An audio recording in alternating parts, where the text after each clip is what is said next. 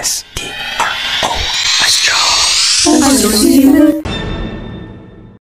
Assalamualaikum warahmatullahi wabarakatuh Apa kabar semuanya? Semoga sehat terus ya Sebelumnya kenalan dulu yuk Perkenalkan nama aku Zahira Farah Syafina dari kelas 11 IPA 7 Hari ini aku mau ngebahas hal yang menarik dan berkaitan dengan masa pandemi ini Kalian suka bingung gak sih kenapa uang kalian selalu habis dengan cepat?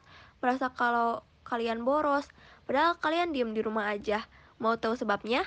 Karena kalian tidak bisa menahan diri untuk memberi sesuatu yang kalian inginkan Nah, maka dari itu agar uang kalian tidak cepat habis, aku bakal kasih tips nih cara menghemat uang di saat pandemi. Kalian berhemat tidak seharusnya dilakukan saat pandemi saja.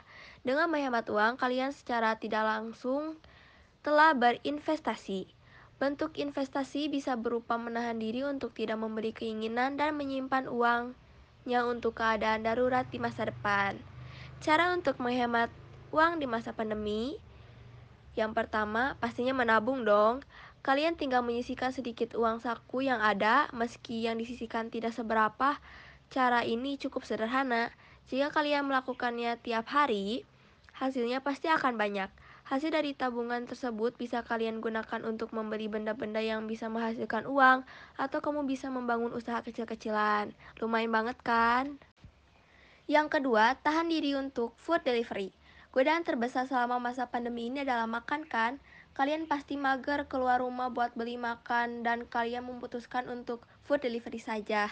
Kalau hanya sesekali sih tidak masalah, tapi kalau terlalu sering, pasti akan mengganggu kestabilan keuangan kalian. Alangkah baiknya jika kalian memang ingin food delivery, pesanlah saat ada promo potongan harga. Alternatif lainnya, kalian bisa membeli bahan makanan mentah di supermarket terdekat dan masak sendiri sembari mencoba berbagai resep baru yang ada di sosial media. Contohnya di TikTok nih, kan di TikTok banyak banget tuh tutorial membuat makanan yang lagi ngetren dan enak-enak. Kalian bisa mencobanya. Itu lumayan banget menghemat uang kalian. Yang ketiga, mengatur prioritas. Sangat penting untuk menentukan prioritas di saat masa pandemi seperti ini. Kalian harus paham betul apa yang saat ini paling dibutuhkan untuk kalian sendiri. Karena belajar selama pandemi dilakukan di rumah, tentu kalian membutuhkan kuota internet lebih dari biasanya kan?